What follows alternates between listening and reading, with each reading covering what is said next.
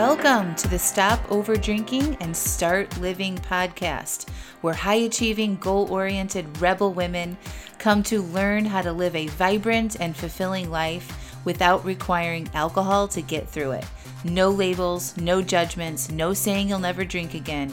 Just real proven methods to help you stop rebelling against yourself with alcohol so you can drink less and do more. I'm your host, Angela Masenik. Let's dig in.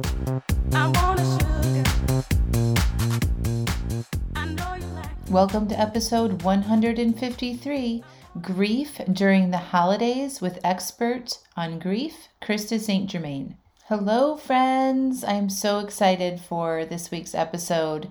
I brought in Krista St. Germain, who's a master certified life coach, a grief expert, and a widow, also a mom, to talk to us about grief during the holidays. So many of my clients are having their first holidays right now after losing parents, children, spouses, and it's super painful for them. And I wanted to talk to the expert of somebody who's been through it and who now helps other people get through grief in the most healthiest way possible. So please welcome Krista St. Germain. Again, she's a master certified life coach, a grief expert, widow mom, and host of the Widowed Mom podcast, which you all should go check out on iTunes and all of the players. When her husband was killed by a drunk driver in 2016, Krista's life was completely flipped upside down. And while it would have been easy to believe her best days were behind her, thankfully, Krista discovered life coaching and post traumatic growth and was able to move forward and create a future she could get excited about. Now she coaches and teaches other widows so they can love their life again too. Welcome, Krista. Welcome to the podcast, Krista. I'm so excited to have you here. Well, I'm happy to be here. Thank you for thinking of me. Yes. So, the reason why it came up is because literally yesterday, three people came on in my group to get coached on grief of children have been lost, siblings, and parents. And you know, I I have my process, right? We were trained in the same organization and of allowing feelings and processing and not judging your feelings and things like that. But I just felt like I wanted to bring in somebody with a little bit more practice with this and personal experience around grief. And so I thought of you and thank you for being so available. Well, it was my pleasure. I was happy to hear from you. yeah, yeah. Who would have ever thought that I'd be like, "Yay, let's talk about grief"? But right, I know. World, it's like, so, is yeah. this? Should I say this is? I'm excited to have you, but I am. I'm super excited to have you. So everybody, Krista was actually one of my trainers in when I got certified as a life coach. It's wild. So fun to see where I, we are now. Yeah, I don't think of you. I mean, yes, I know that I was one of your instructors, but yeah, it doesn't feel like that to me. Yeah. Doesn't feel like that. You feel like a peer in that way. So well, that's fun. Fun though. Yeah. Yeah. So, can you share with them, uh, you know, maybe your abbreviated story or, you know, how you found this work and a little bit about why you do what you do? Yeah. So uh, in 2016, I was coming home on a trip with my husband, and we had driven separately. And I had a flat tire pulled over to the side of the road. He pulled over behind me and he insisted, stubborn man that he was, on changing that tire, even though we had AAA. He wanted to change a tire. We'll get home faster. I just want to get home. So he went to get the spare tire out of my trunk and we were standing on the side of the highway, right, interstate speeds. And while I was texting my then 12 year old daughter to tell her that we were going to be late, a man driving, um, who knows how fast, did not brake, did not apparently see us, and slammed into the back of Hugo's Durango and trapped him between his car and my car. Mm. And we later found out that the driver had both meth and alcohol in his system. Um, but, you know, within 24 hours, he was gone right and mm-hmm. so my mm. whole life was just completely upended and everything that i thought i had in front of me you know really just kind of changed within that 24 hour period so i had a brilliant therapist actually in my back pocket from years before and i went immediately to her that was really helpful to me in terms of getting back to that kind of functioning place mm-hmm. and past the early acute grief. Mm-hmm. But then I kind of got stuck in this, what I would, I now call a grief plateau, mm-hmm. where I was okay. I was functioning, right? I was back to work. Um, Mm. Everybody was telling me how strong I was and I was doing great, but I didn't feel so great, right? I felt kind of Mhm. hollow and empty and robotic. Mm. And the thing I was worried about that I wasn't really talking about was, you know, I think my best days are behind me. I think Mm. that that amazing life that I had, it's it's probably not possible f- again for me in the future. And it was just kind of at that point where I was trying to figure that out that I found a life coaching program, Yeah. right? Same one you found. Um, I had been following Brooke Castillo's podcast, but but never really had had a life coach. And I, so I enrolled. Fast forward about five or six months, crazy powerful experience for me. You know, it offered me, I like tools, I like concrete, Mhm. tangible things, Mhm. you know, and that's what coaching gave me. And it was just so powerful that I decided, okay, this is what I want to do for a living, right? I didn't really know at that point that I wanted to help people with grief. I was actually too fresh for me Mhm. at that point. Mhm. So it took me getting certified and doing a lot more of my own work and getting coached more to decide that grief really is what I want to do. Mhm. And so for the last whatever years, feels- like a blur. Um, that's what I do now is I coach widowed moms specifically. So I'm really interested in post-traumatic growth. I'm really interested in taking a loss and using it as leverage to make life better, Wow. right? Not just getting back to the the old normal or the new normal or back to where you were before, but but really using your all of your life experience, even the you know the icky stuff, Mhm. as fodder for current satisfaction, future satisfaction. Yeah. So that's what I do. Well, thank Yeah. you for sharing that. And of course, I'm, Yeah. you know, I've told you this before, but I'm so sorry about Hugo and all of that. Well, thank you. yeah, yeah. Yeah, you know, and and so am I, and Mhm. I'm also so grateful, Right. right? And I think that's one of the things that I used to misunderstand about grief and growth is that I kind of thought there wasn't going to be room for negative emotion. Mm. That if I really wanted, you know, to be happy again, that I would have to just be happy again. Mm. Um, and that's one of the most powerful things that I think I have learned is that there's room for all of it, right? There's room for me to feel sad and miss him Mhm. and love my life, and they can coexist. Yes. So, can you define post traumatic growth for maybe people who don't know what that means? Yeah, right. I remember the first time I heard it, it was like, like the record just kind of Google? scratched. I was like, wait, what? Post traumatic what? Because everybody knows of post traumatic stress, but nobody seems to be as familiar with post traumatic growth. So it's a, a term that was coined in the mid 90s by a couple of researchers, um, Tedeschi and Calhoun. And basically, what they were studying is kind of this phenomena of why were there people who, after a trauma, seemed to be more satisfied with life than before the Mm. trauma, right? Mm. And so what they found is that because the old the old idea was that the goal after any sort of traumatic event, which of course is completely subjective and you know experienced differently by the individual, but the goal after a traumatic event was just to return to that kind of baseline of wellness that the person had experienced before the trauma. Mm. And so what these two researchers noticed in their in their studies was that some people were actually not just returning back to that baseline of wellness, but they were actually increasing their Mm. satisfaction in particular areas of life. And so it was a, a kind of a mind-bendy realization, right? That it, it wasn't that you could just actually love life in spite of what had happened to you. It was the idea that you could take what happened to you and get more in touch with Mm. what you value Mhm. and what's important to you Mhm. and use that information to create a life that is even more satisfying right Yeah. in, in various areas Yeah. yeah so really just redefined what's possible Mhm. after loss and after trauma Yeah, thank you for that. That makes a lot of sense, and and I don't know that my drinking for 20 years was traumatic. I'm guessing that some of it was maybe like micro traumatic and what I thought about myself or what I did or didn't remember and things like that.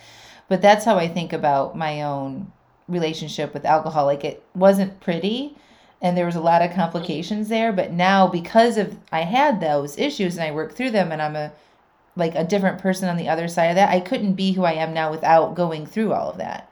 Exactly Yeah. yeah yeah and and i really encourage people to think about trauma you know very subjectively mm-hmm. because it does not have a textbook definition. What is traumatic for one is not traumatic for another. Sometimes people will use the phrase big T trauma or little t trauma, yeah, yeah. right? Meaning that we can think of like a traumatic event like losing your spouse as right. a big T trauma versus a little t trauma, mm-hmm. which, you know, might be a, one instance of, you know, emotional abuse or right. something like that. But, but really it's, um, it, it's just, it's, I think we just want to take caution there and not mm-hmm. limit ourselves to only big events that we associate as traumatic and um, yeah really open up our idea of what trauma is yeah so so what happened then so you found life coaching you became a certified life coach and you started helping people just like you move through this mm-hmm. so what is the yeah. like one of my questions is you know i want to ask you about like what we can do as support of like family and friends mm-hmm. or coaches or people in the community when somebody loses somebody and it's the holidays. Yeah. So like part of this was the holidays, right? Like the holidays are so freaking complicated on so many levels. Add in a fresh loss to the holidays now and we have the pandemic going on, like it's so much, right? So that's kind of what I want. Like people maybe not want to come to the holidays or they may not even know how to respond to you with an invitation. Like as support people in somebody's life who has lost somebody significant, what advice do you have? Yeah, you're right. Right. There's so much going on with the holidays in general, all these mm-hmm. expectations that we have as a, as a culture about how we're supposed to be and feel during the holidays yeah. and then you know if someone that you know has lost someone um, they're probably putting a lot of expectations on themselves too about how they should be feeling so i think the first thing we mm. want to do is just be compassionate not just compassionate with the person, but compassionate with ourselves, knowing that we're probably not going to get it all quote unquote right. Mm. You know, we are going to maybe say things that later we wish we'd said differently. We are going to do things that maybe we later wish we hadn't done exactly in that way. And so um, don't try to do it perfectly. Just, you know, do the best job you can. So, in terms of inviting someone to something, um, let it be an open invitation right? Mm. Let them know that they are welcome and their grief is welcome, right? And that they are mm. welcome at the very last second, mm. right? It's not a, mm. it, maybe they don't want to come now, but at, at, the last moment, give them permission to change their mind. Maybe they do want to come now at the last moment. Let them know it's okay to change their mind, yes. right? Because what what might feel good to them now might not feel good to them later, and vice versa. Um, but I think letting them know that the totality of who they are, which will include their grief, is is welcome in whatever it is that you're doing for the holidays. Yeah. Because I would imagine, and just talking with my own people about this, is that as somebody who's grieving, you might have a judgment against yourself that other people don't want to be around you while you're sad, right? Can you talk about that a little bit? You, yeah, it's uh, so isolating, right? Yeah. Because you, you're, and it's different for every person so i hate to even generalize but it is a common experience that you are so caught up about how you know in how you are feeling and it seems so gloom and doom to you that you don't want to be the downer right. right? But you feel like you know in order to be authentic and honest um, you know if you really are experiencing a lot of negative emotion that how can you go to you know a holiday event and fake it? Right. It's really hard right?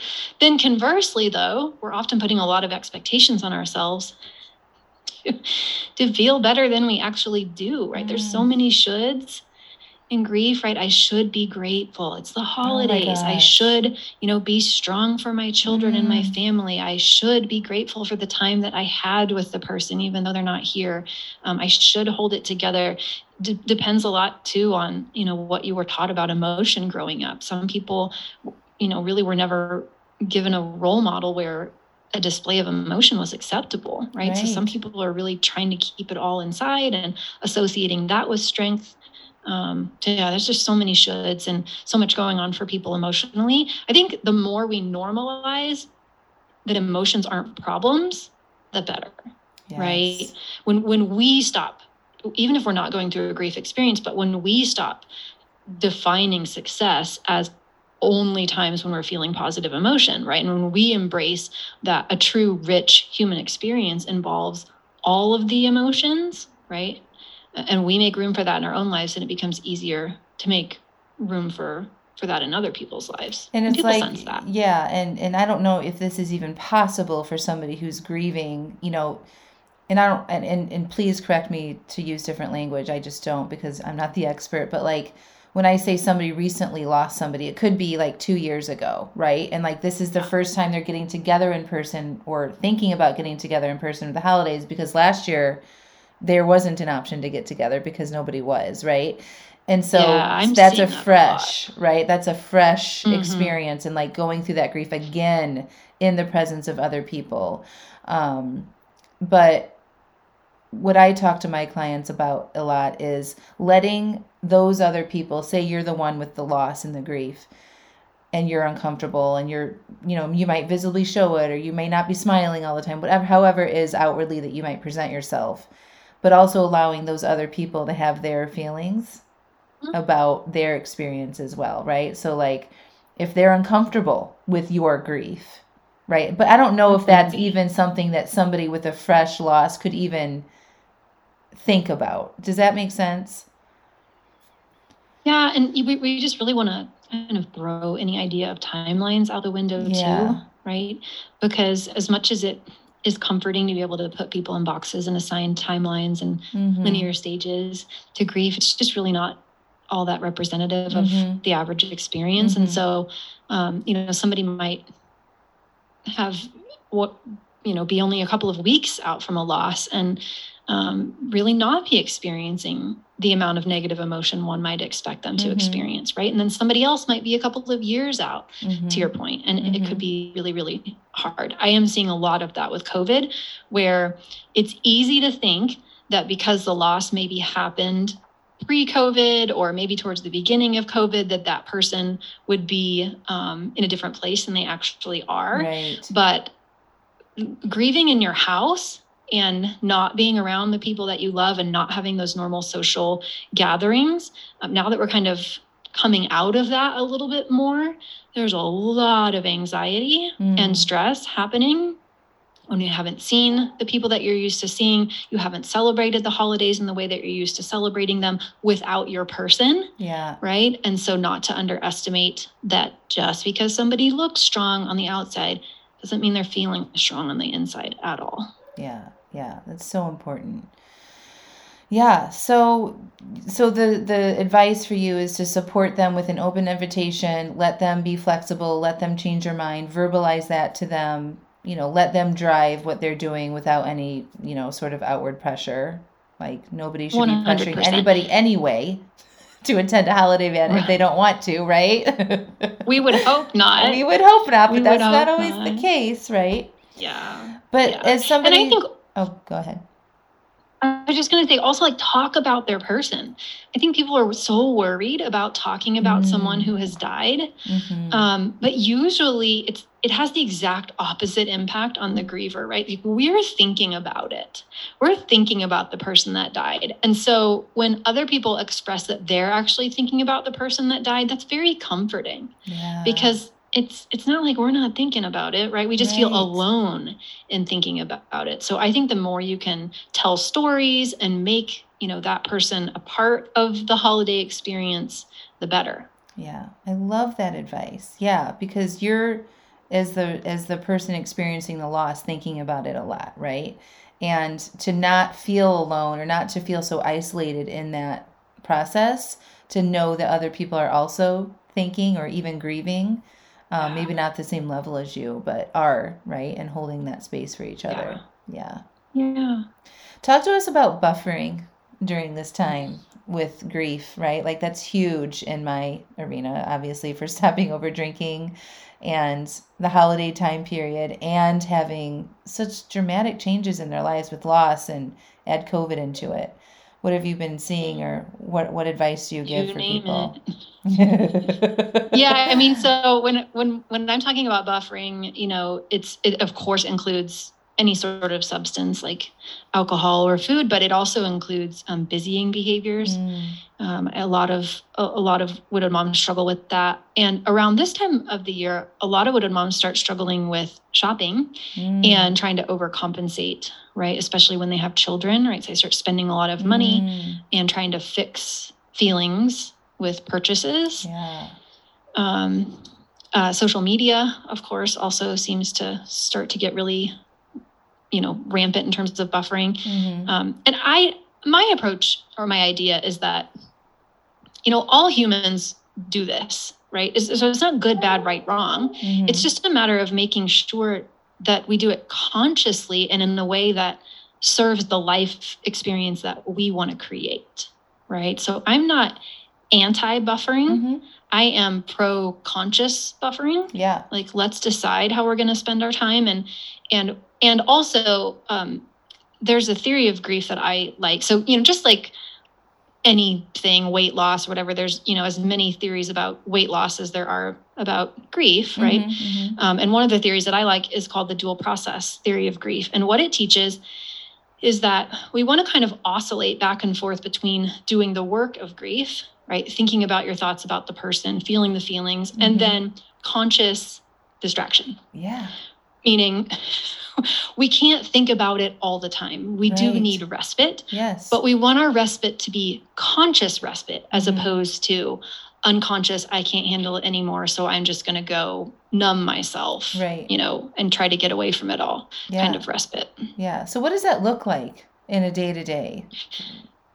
Yeah um, it can look like lots of different things so if there's a particular activity that you kind of get lost in in a good way right you kind of find yourself in the zone maybe that's Mhm. writing or maybe that's painting or maybe that's crafting or um, music or something Mhm. that you just are naturally attracted to gardening those can be beautiful breaks Mhm, right mhm. but even just laughter and time with family and um, you know watching a movie or just doing something that gets your brain off of the seriousness of life and loss Mm. and into kind of a, a relaxed calm mode is Mhm. is valuable i am also um, a really big fan of tapping emotional freedom Mm. technique yeah. and so i recommend that as well for people it's it's not exactly the hobby that a lot of us associate with respite but it does give our nervous system a break Mhm. and sometimes it takes some you know conscious action to give that gift to ourselves too Yeah. The things that you mentioned, though, uh, and, and I can't remember exactly what the term was, but they don't have like a net negative impact on your health, like gardening Yeah. and painting and family time and stuff like that. Like, there's some things that we look for as a respite, like drinking or overeating, that we tend to want to do. So, like, if somebody has started that pattern, you know, like maybe drinking or numbing out in front of the TV, like it's a dual thing, like TV and food or TV, food, and alcohol.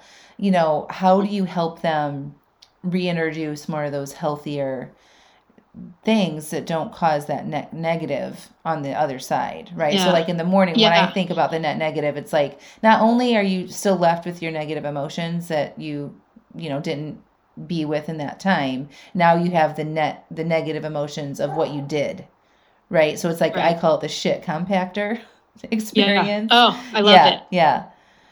Yeah. So I think it's, there's kind of two parts to that question. So the first part to me is is really getting curious about what are we avoiding in the first place with that behavior, right? Because it's a feeling, it's an emotion. So what is it? Because personally, I was never really taught much about feelings Mm-hmm. when I came to coaching, I didn't have a particularly expansive awareness um, or vocabulary about what was happening in my body in terms of emotions. And so that's curiosity, right, is what helps us figure that out. So are we avoiding anxiety? Are we avoiding sadness? Are we avoiding loneliness? What is it that we're actually trying to avoid? And then once we figure it out, can we get curious about what it's actually like in our bodies? So when I'm coaching, actually ask clients, I teach a process called Now, and I ask clients to use that process a hundred times, right? To Mm. feel a hundred feelings, right? So Mhm. the the Now process that I use is name, open, witness, N O W. So name the emotion. So this is sadness, right? And that's actually the least important part of it. We don't we don't even have to give it a name. I'm feeling something Mm-hmm. right? It's like noticing that it's there, but if we can name it, that's great. And then opening up to it, which is just like saying yes to it, because most of us don't know how to say yes to a Mhm. feeling, right? We know how to Mhm. say no to it by grabbing a drink or you know grabbing instagram but we Mhm. we don't actually know how to say yes to it so just like we would say yes to a labor pain because we know Mm. that's not going away unless Mm. we allow it right say yes to whatever the feeling is open up to it physically open right like bring your chest forward and breathe into it and then witness it. Where is it in your body? What is it like? You know, what is the felt experience in your body of that sadness? And if we do that enough times, and I'm I'm sure, you know, you probably teach something pretty similar to mm-hmm. that, we we get a whole different experience of it such that it's not it's not the boogeyman under the bed mm-hmm. that most of us think that a negative emotion is and then when we realize oh actually what i'm what i'm really trying to make go away is this you know hollow feeling in the pit of my stomach that's buzzing around and you know sinking. Mm-hmm. and then we allow it to pass and it's not such a big deal. Yeah. Right? So so that's one thing but then also how do we get to a new behavior? I say schedule it Mm. Right? Schedule that stuff. So, what is it? And maybe you don't know what it is that brings you pleasure. And I, I certainly know that a lot of my clients struggle with this because, you know, they're kind of really trying to figure out who they even are without their person. Yeah. And it can get tricky, right? Mm-hmm. It can, it can um, be hard to figure out what do you like in the absence of this person when this person may have been the majority of your life. Yeah. Right.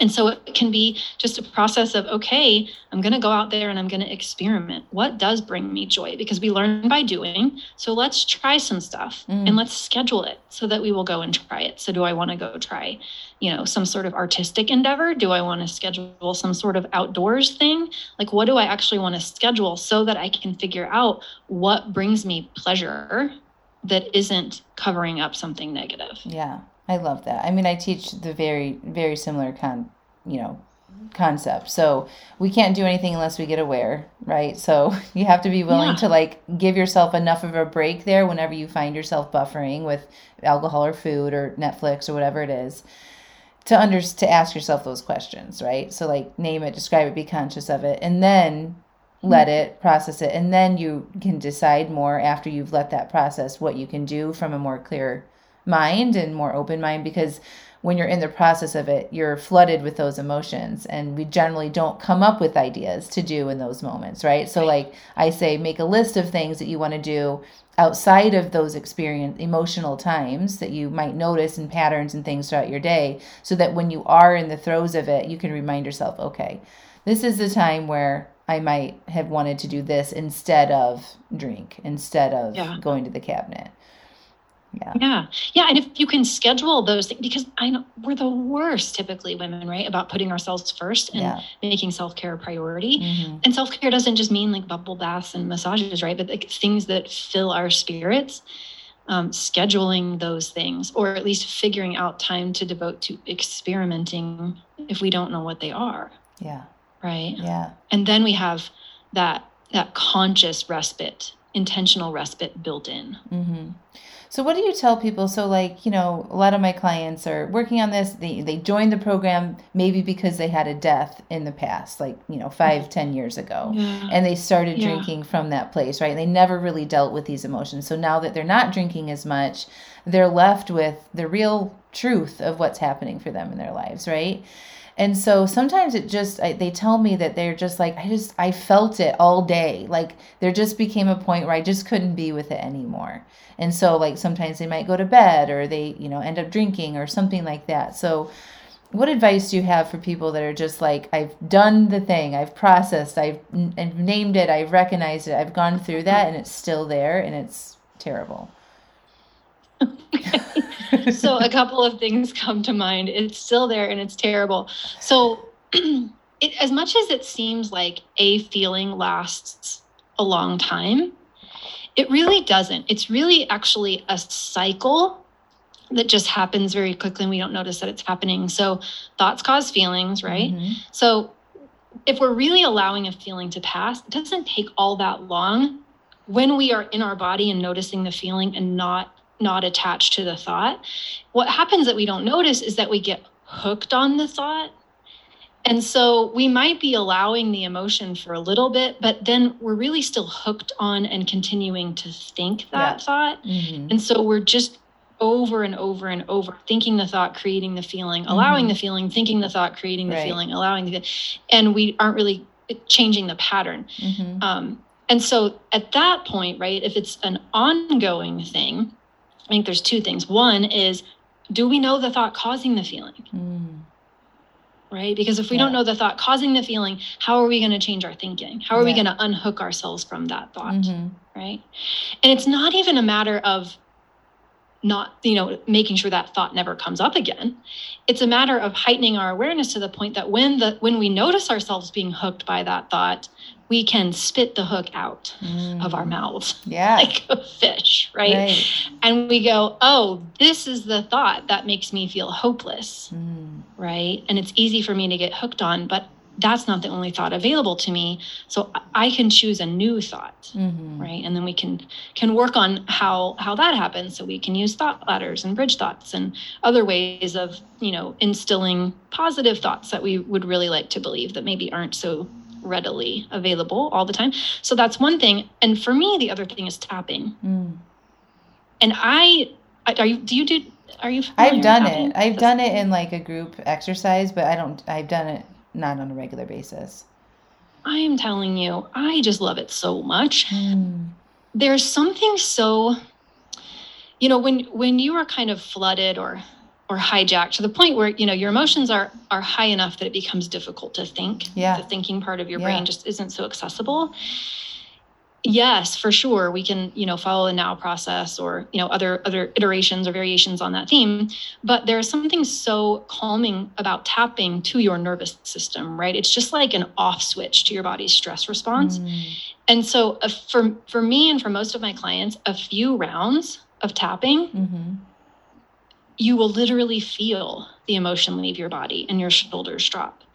And you will then have access to the part of your brain that allows you to think about your thinking in the first place. Mm. And so to me, it's more and more my go-to, right? When I'm and it's so easy to do and you don't need you don't need to pay anyone to have, you know, to learn it. It's just Yeah. so easy um, to just, you know, this is sadness. And you just tap on all the points. Like, even though I'm sad, it's okay for me to love and accept myself anyway, right? Mm. You set it up that way. And then you tap through the points. This is sadness, sadness in my heart, sadness in my stomach, wherever it is, right? And you just acknowledge the truth Mm. right? Which is that whatever the emotion is, is in your body. You're not trying to make it go away, you're just allowing it to be there. Studies show that cortisol levels drop just while you're tapping, Mhm. right? Your stress levels drop. Um, and I I, love find that it. to be I just a love really it. I- organic way. Yeah, I mean, it just gives your yourself a break from thinking too. Like that is a technique that just like gets you out of your head and focus on your body. It sounds like. Right. And it's and it's so it's such an honest technique. Yeah. Right. It's not we're not trying to force anything. We're not Mhm. trying to change anything. It really just is about allowing the truth of what is for you in that moment. Mhm.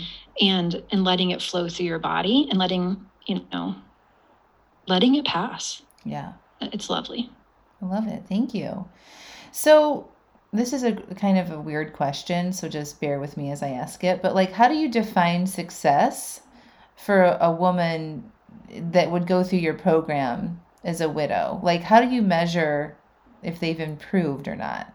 Right? So, like, if grief isn't supposed to be like a process or like not everybody's supposed to follow this this thing like what do you say to people? Like what is the outcome of somebody working with somebody like you on a regular basis or in your program that they can expect Yeah. at the end? Yeah. Okay so there's a few things that come to mind. So a lot of my clients are struggling with purpose and vision mm, right? So have we kind of worked through that right? It's really easy to believe that you don't know who you are when your person dies yeah. right? When your whole identity or sense of self has been wrapped up in that role, or your whole vision for your future has been, you know, included that person, can we figure out who you are and, and what you want in the future, or at least what you value and use that as the compass? So that's part of it. It, a huge part of it is the emotional component, right? Have we learned how to allow feelings to Mhm. pass without Mhm. resisting, reacting, avoiding?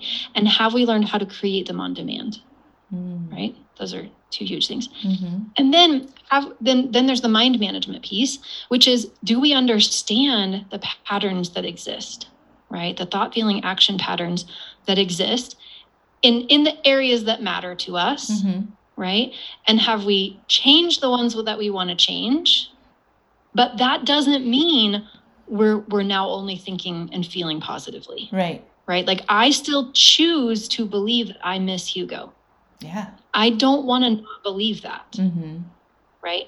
It doesn't make me feel amazing, Right. but it's how it feels appropriate to me and it's how I want to feel. I still don't want to be happy that he died, Right. right? But what happens is that we go from like unconscious patterns, right? Patterns without intention, just being hooked on thoughts and hooked on patterns, Mhm. to pivoting towards choosing patterns on purpose that line up with the values and vision that we have for our lives, right?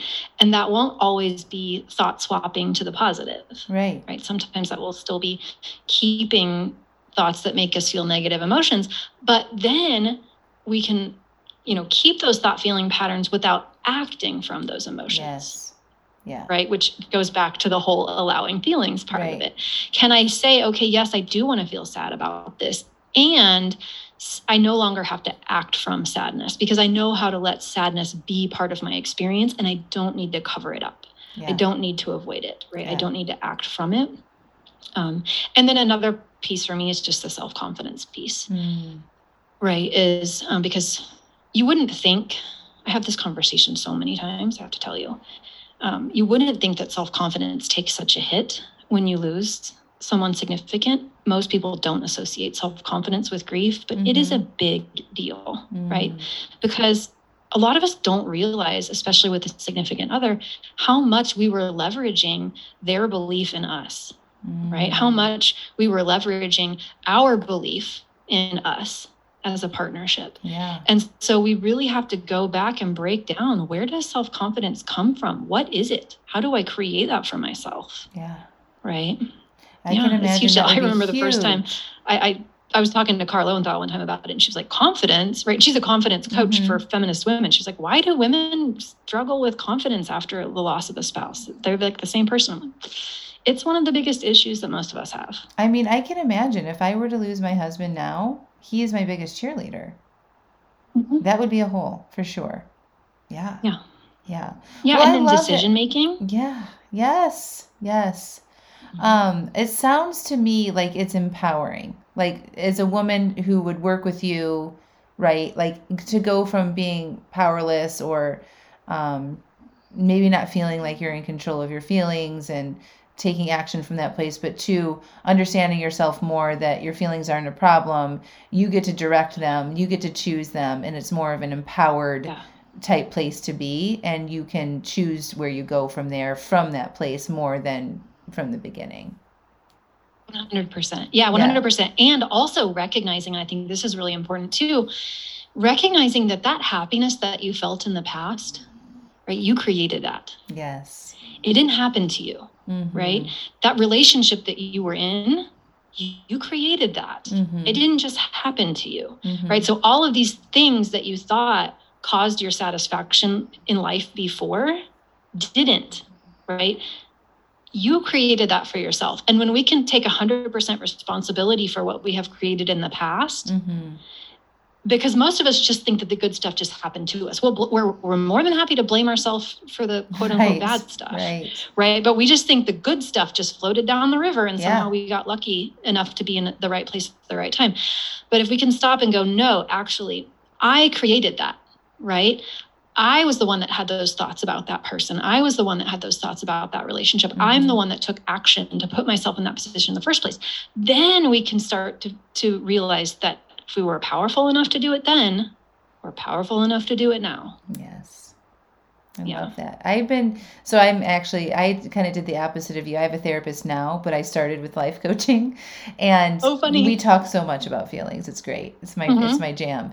But it's like I think about like the periodic table of elements and all of these Mhm. elements are different emotions and we always like they kind of like lay a blanket on top of your head. This is how I I think about it.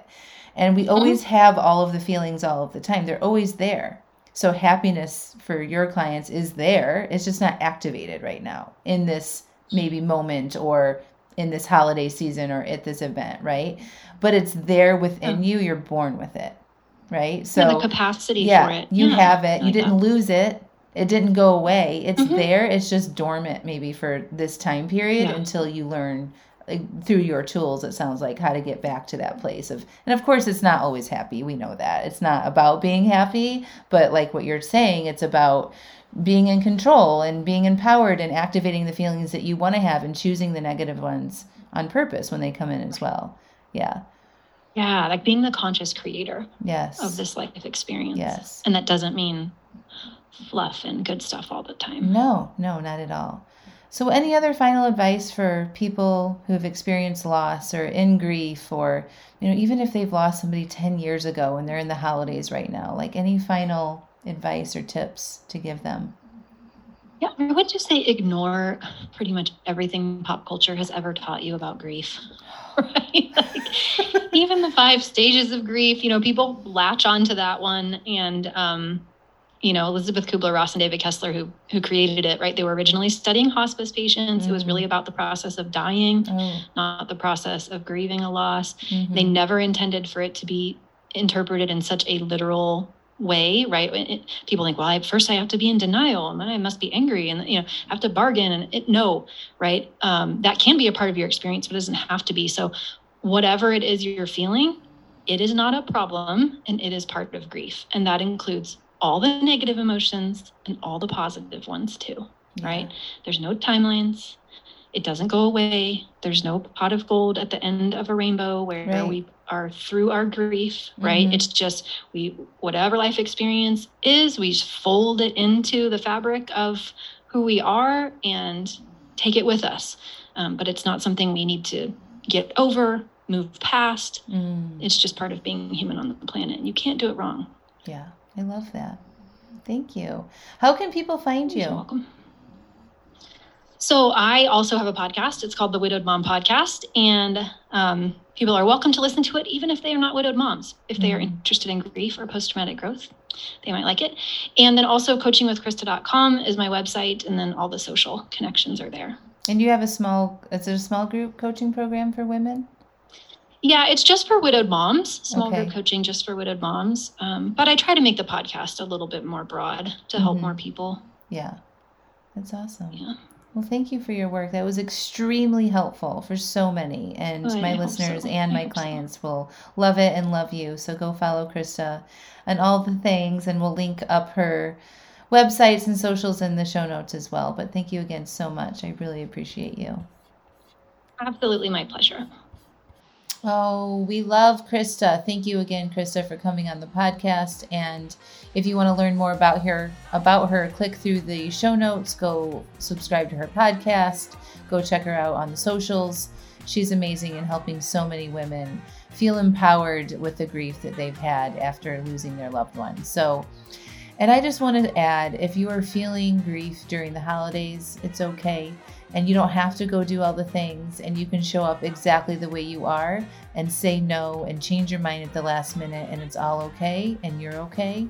And this is part of your process and it doesn't have to look like you think it should or what anybody else thinks it should.